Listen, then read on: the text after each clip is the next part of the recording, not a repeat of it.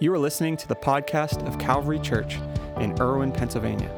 For more information, you can visit us online at calvaryirwin.com.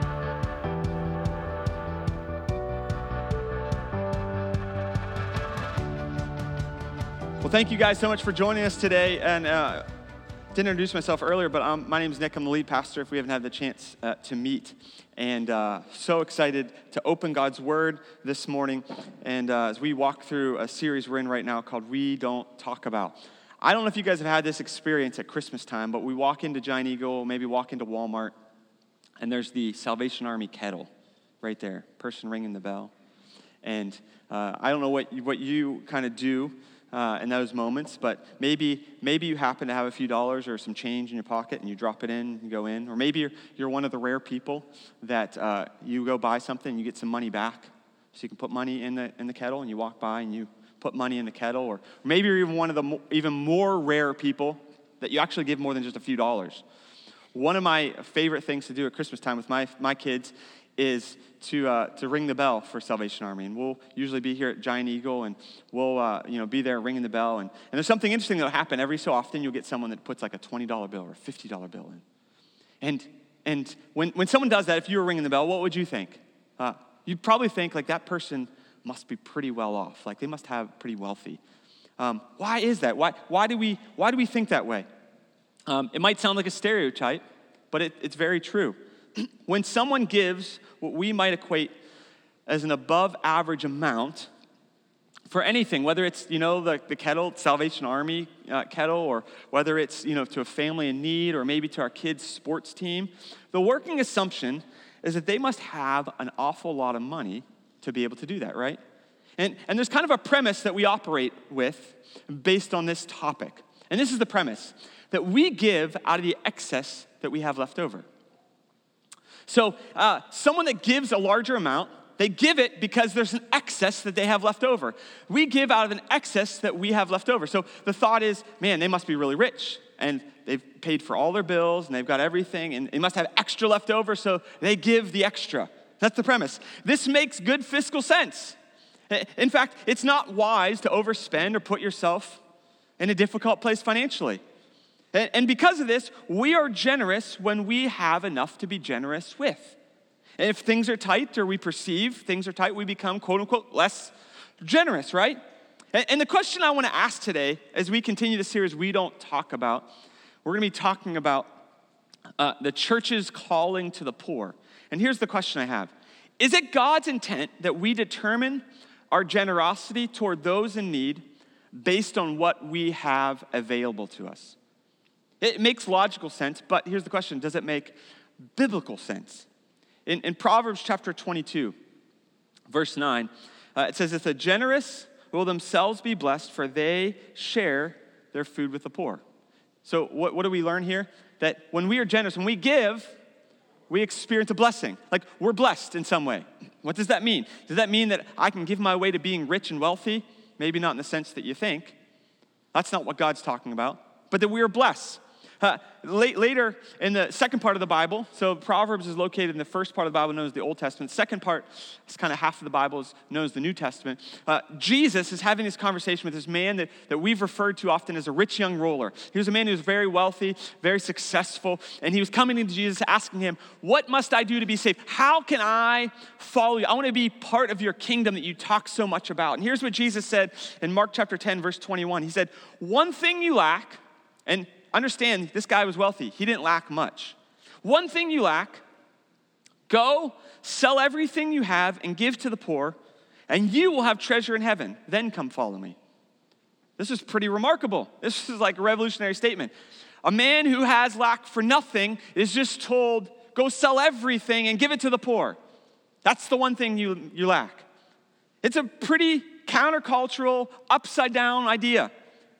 Now, to kind of dive into this topic a little bit more, I want to do a case study of sorts. I think case studies can be valuable when you look at a situation and take some principles out of it. I want to look at a case study of sorts uh, with the Macedonian churches in the first century that the Apostle Paul helped start. Uh, in the first century, Paul wrote a lot of letters to different churches that we now know as uh, books of the New Testament. They're referred to as epistles, which is a letter written by an apostle.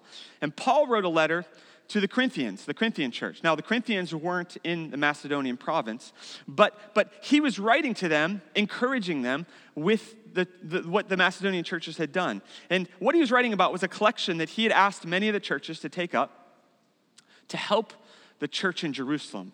Now, the church in Jerusalem is where everything started, right? Uh, the church in Jerusalem was, was experiencing incredible hardship. So he's encouraging the Corinthians and other churches to, uh, to be generous. And, and, and as he's encouraging them, he wanted to share the story of what, what had happened in the Macedonian churches and their generosity. Here's, here's what, he, what was happening. Uh, uh, uh in 2 Corinthians chapter 8, verse 1, Paul writes this, And now, brothers and sisters, we want you to know about the grace that God has given the Macedonian churches. In the midst of a severe trial, their overflowing joy and their extreme poverty welled up in rich generosity. Now, what took place here was about two years earlier, the Apostle Paul had stopped for the night in a, in a city called Troas. and Troas was located on the eastern coast of the Aegean Sea. His plan was to visit all the churches in Asia. But in the middle of the night, he gets this vision of this Macedonian man. And, and in the vision, uh, the man is calling him and compelling him, saying, Come to Macedonia, please. Now, uh, Paul and his traveling companions, for whatever reason, it felt like the Holy Spirit was keeping them from going into Asia. Macedonia wasn't in Asia. So uh, they were wanting to go in Asia, and, and it felt like they were like kind of getting this check in their spirit. They kind of just felt this uneasy feeling like we're not supposed to go to Asia. And they didn't know why, so they weren't going. And, and now Paul has this vision of this Macedonian man. He says, Go to, to, to, to Macedonia. So they, they pack up, leave Troas, and head to Macedonia. They sail across the Aegean Sea and begin planting churches uh, in cities all throughout the Macedonian province with names that many of us might even recognize. Macedonia became home to a number of these early churches that Paul wrote letters to, churches in cities like Philippi and Thessalonica and Berea. These young Macedonian churches, from the very beginning, were so severely persecuted that they found themselves financially strapped. They were dirt poor. In fact, the Bible says in, in 2 Corinthians that they were experiencing down to the depths poverty. Yet their compassion for these persecuted Jewish believers in Jerusalem was so great, and their willingness to act so big that they became an example of generosity to all the churches. More remarkable than the gift that they made was, ha- was the way it happened. Paul writes about uh, that it was a special grace that was given by God. The Macedonians' uh, pockets were empty, but their hearts were full. They were overwhelmed with gratitude to the believers in Jerusalem who had put aside their distaste for Gentiles. You have to understand, the Jews and Gentiles at this time in the church were this huge rift. We talk about it living in a polarized world. They had experienced polarization. You had the Jews who had come to Christ, and you had the Gentiles. And the Jews uh, didn't like the Gentiles and vice versa.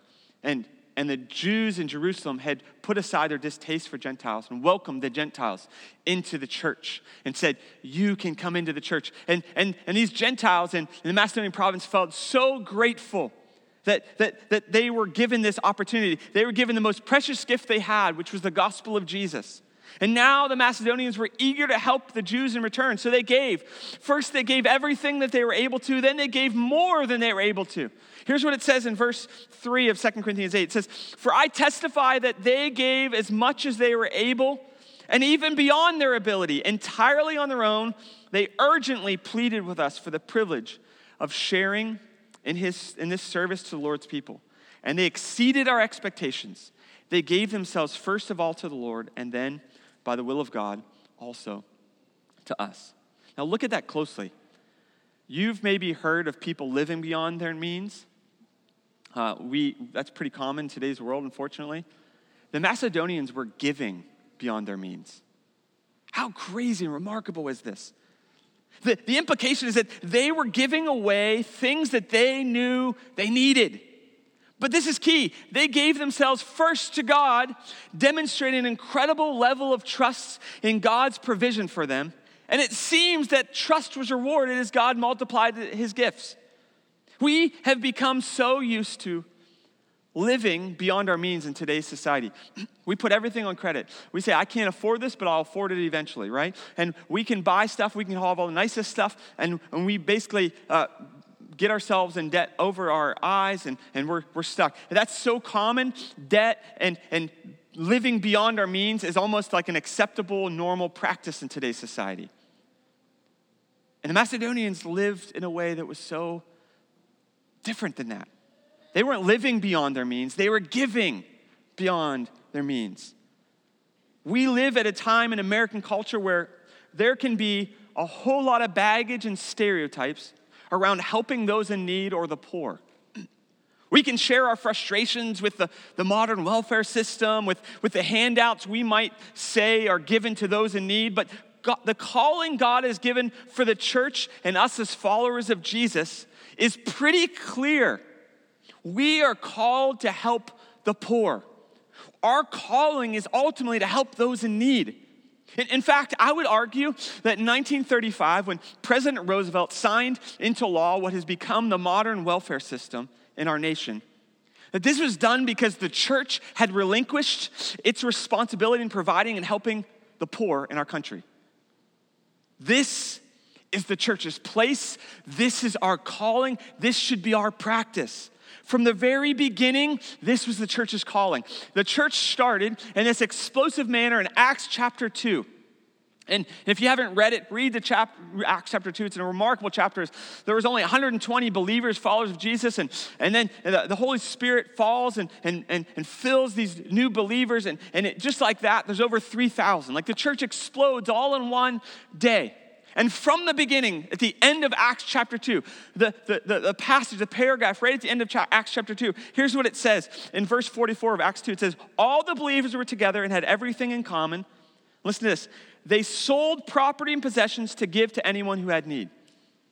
From the beginning, there was no one collecting an offering. There was no one saying, hey, we're going to pass the plate, let's collect the offering. From the beginning, their calling was so clear. The very first action the church would take together beyond sharing the gospel was to give to those in need. Generosity was not determined by the amount they had, it was determined by the calling they had. And, and we as a church, the church of Jesus Christ, has a very, very clear calling. It's not to gather and to, to do our church religious thing. It is to help the poor. It is to help those in need. Unfortunately, this calling has been exploited over the years. And it's brought us to a place in 2022 where many Christians and others are pretty leery of Christian leaders talking about money because we've lived through so many high profile leaders and evangelists who have exploited this calling just to build their own financial empires. And it's unfortunate, it's sad, because it's caused us as the American church to further push ourselves away from meeting the needs of society all the while, the church in America has found itself dirt poor itself. The church in America is very, very poor. I'm